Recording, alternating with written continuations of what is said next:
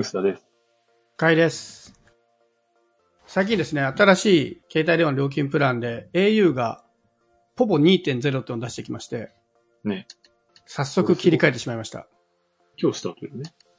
今日スタート。だから申し込んで、正確には申し込んだけど、まだ使えてはいないんですけど、うん。これ何かというと、まあ、2.0っていう言葉の通り、もともとは1.0のバージョンがあって、au が出している料金安めのプランだったんですよね。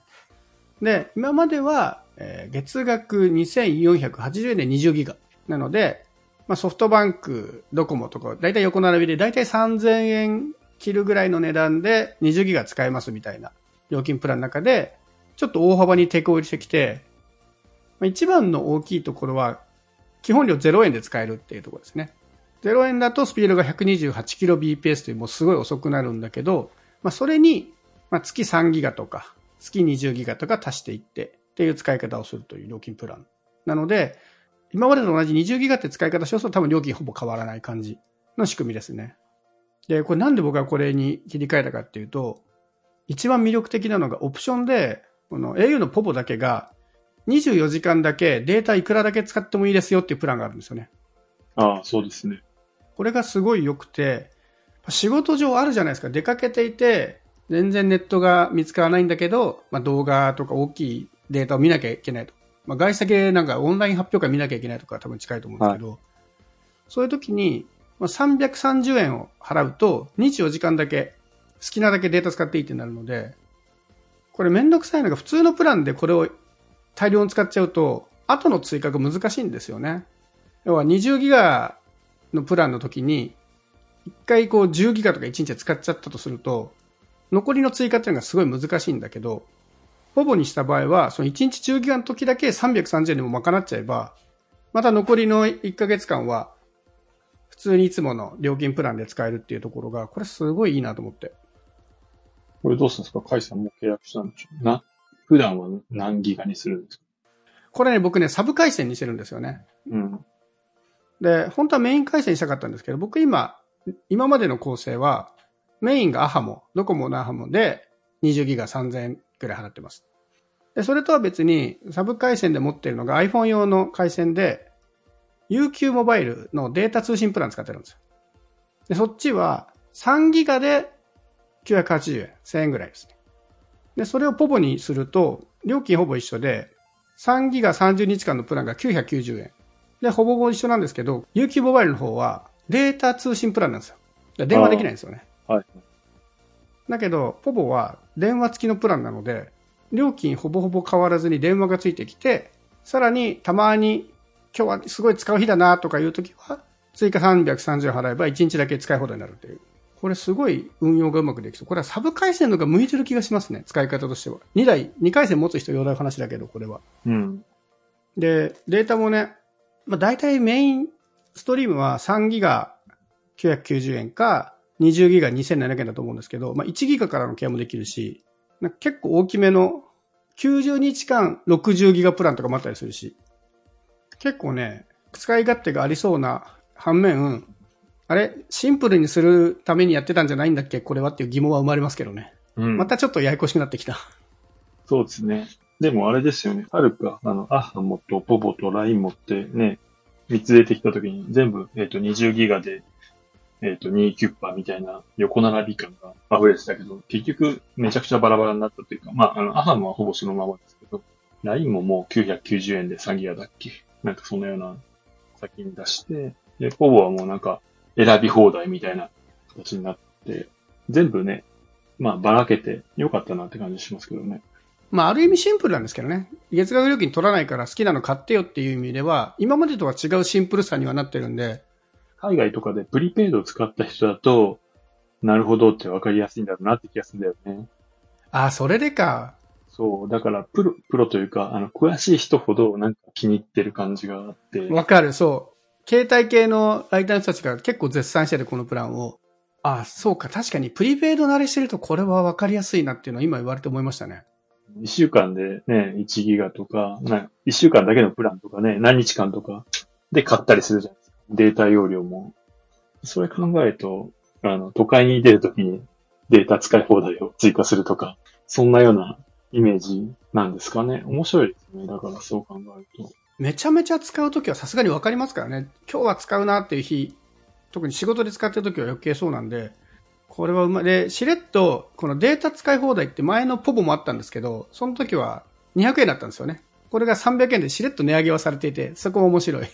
ちゃんと使われるってことなんだね、多分。ニーズが相当あって、ここで稼ぐ感じ。うん、ちょっとあと、前回は、まあ月額3000円ぐらい払ってる人向けのあー200円オプションだったんでうん。まあ今回は払ってない人も全く月にベースラインで月額料金0円で、このデータ使い放題だけ使う人も多分出てくると思うんで、そういう意味ではまあ300円、これ300円でも安いですけどね、もう500円ぐらい取ってもいいんじゃないかって思うぐらいのプランだけど。ちなみに基本料金は0円なんですけど、0円のまま、その料金プラン追加しない場合は180日間それが続くと回線が止められる可能性があるそうです。あの、絶対止めるまでは書いてないんだけど。まあでもそういう人はまあ別にそもそも、まあ電話だけですよね。電話の番号だけ無料で持ってたいって人は使うかもしれないけど、まあそれは止められる可能性があるよっていう。な普通に使う人にはまあそんなにね、問題なさそうです、困んなそう。うん。そしてかわいそうなのはこれでまた楽天モバイルが割を食うなって思いますね。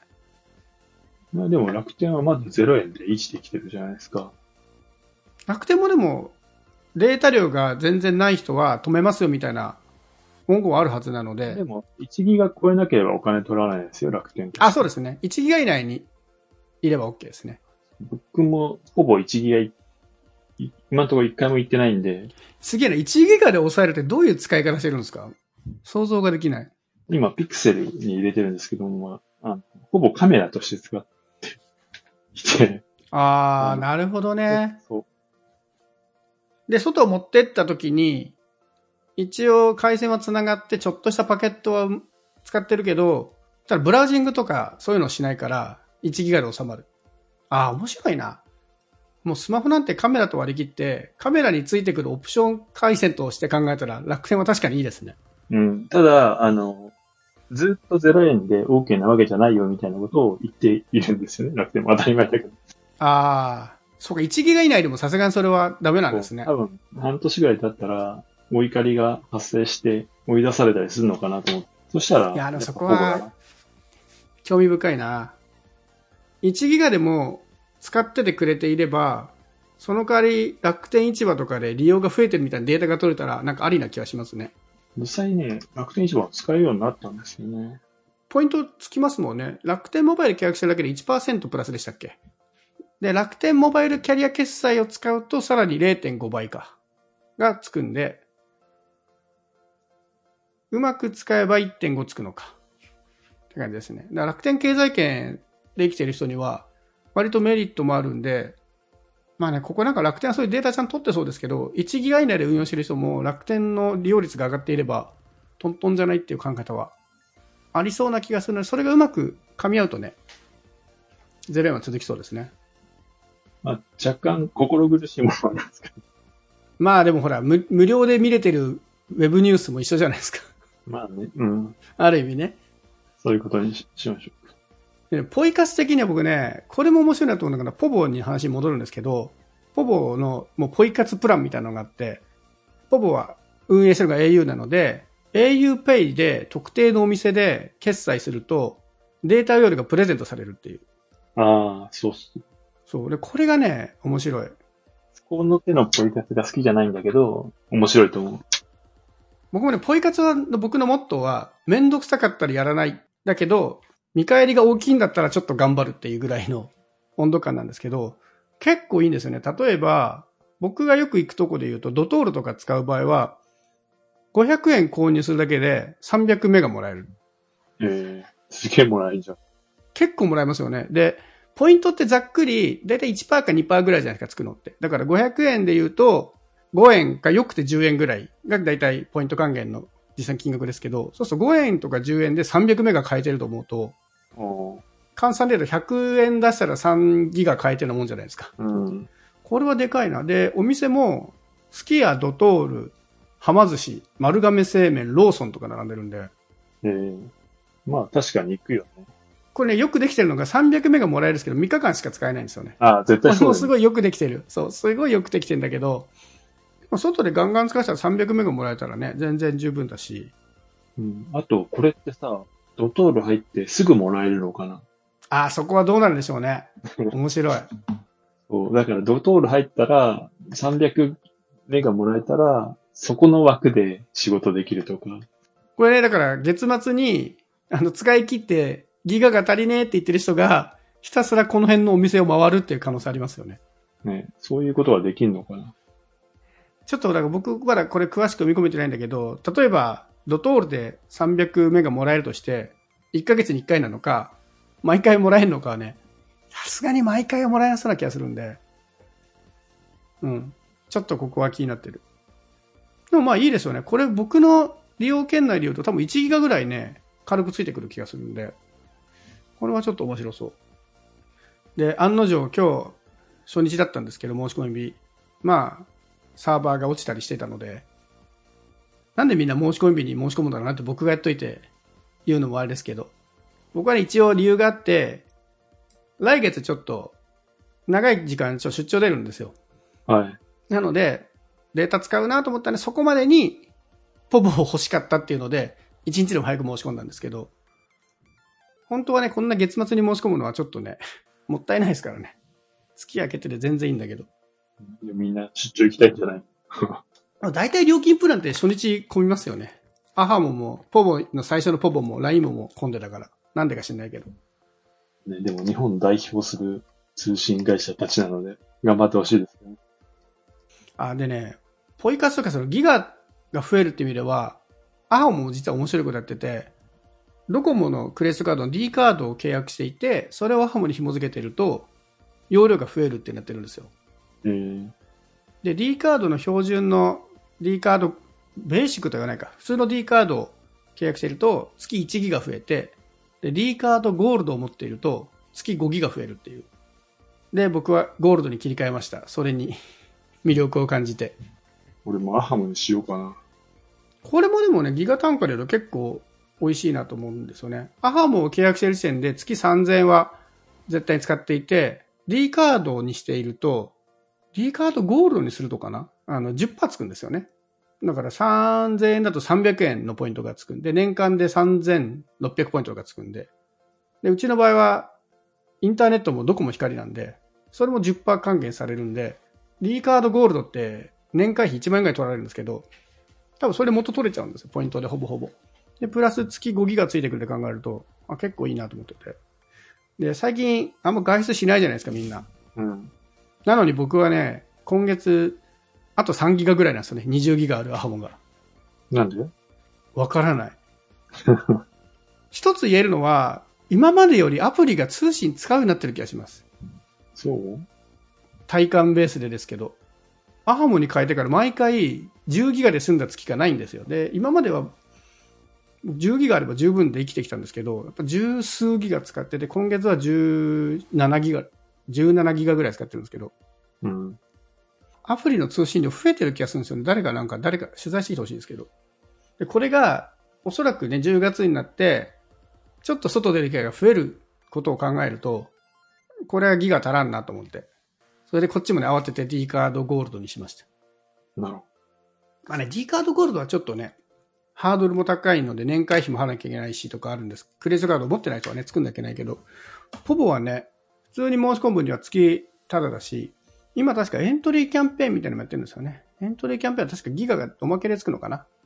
一応エントリーページがあって、そこから申し込んだ上で、ポポを契約すると、最初に買ったデータ量にボーナスがつくんですよね。で、3ギガ買うと1ギガついてくる。で、20ギガのプランの人は10ギガついてくるんで、まあ結構でかいですね。確かにあれだよね、通信会社にしてみれば、あの、原資として、ポイントで換金されちゃうもの、換金はしないか。あの、使えちゃうものよりは、データの方がよっぽどいいですよね。管理しやすいですしね。で、使わなきゃなくなっていくし。3日間で300ギガ案外使わないよな。300メガ。3日間で300はね、意外と使えないかもしれない。あと、どう減ってくるのかも楽しみですね。もちろんそっちから使ってくれると思うんですけど。まあ、そこはよくできてる。でも、そういう意味だと3日間大して使わなかったとしても、3日間メインの通信回線のギガは減らないっていう考え方もできると思うんで、はい。あまあいいですよ。ね。いやー、ポポ2.0はね、相当いいですね。面白い。うん、面白いし、あの、デメリットがすごい少ないプランなので、はい。メイン回線を移すんだとハードルかもしれないけど、だからサブ回線で持つんだとすごいわかりやすいですね。そういう人がどんだけいるかわかんないけど。そうですね。詳しい人にとっては多分、あの、隙がないプランって感じがしますね。まあでも今時の人だったら、今時の人って言うのもあれだけど、もうギガの感覚に慣れてるから、ポポみたいなの分かりやすいのかもしれないですけどね。ただこの2.0っていうのが古くねえかと思いますけど、ちょっと。まあ、なんか、あんまりいい印象はないですね。そこの業界の2.0はね。どこも2.0ってのがありましたけど。うん何が2.0だったか忘れましたけど。なんか、お Web2.0 のぶ文脈を引き継いでるんでしょうけど、なんか素直に2とか3とかの方が分かりやすそうな気がしますけど。まあでも、プランはすごいいいんで。で、まあ、回線速度もね、普通に au の回線だまあ、から。何の心配もないんで、僕はこれメイン回線できない理由もシンプルにメイン端末がドコモだからバンドが合わないんですよね、こっちに変えちゃうと。あまあ、だから、しょうがなく使ってるんで、サーフェスデュオを買ったらこっちに切り替えてもいいかなと思ってます。そのぐらい魅力的。まあ、普通に使ってる人はシンプルに今20ギガ3000円で全然いいと思うんですけど、うん。たまに1日たくさん使うぞみたいな予定がある人とか、もうちょっと料金抑えたいし、使う月だけ料金増やしたいみたいな人はすごいいいプランだと思うんで、ほぼ2.0、ぜひ見てみてください。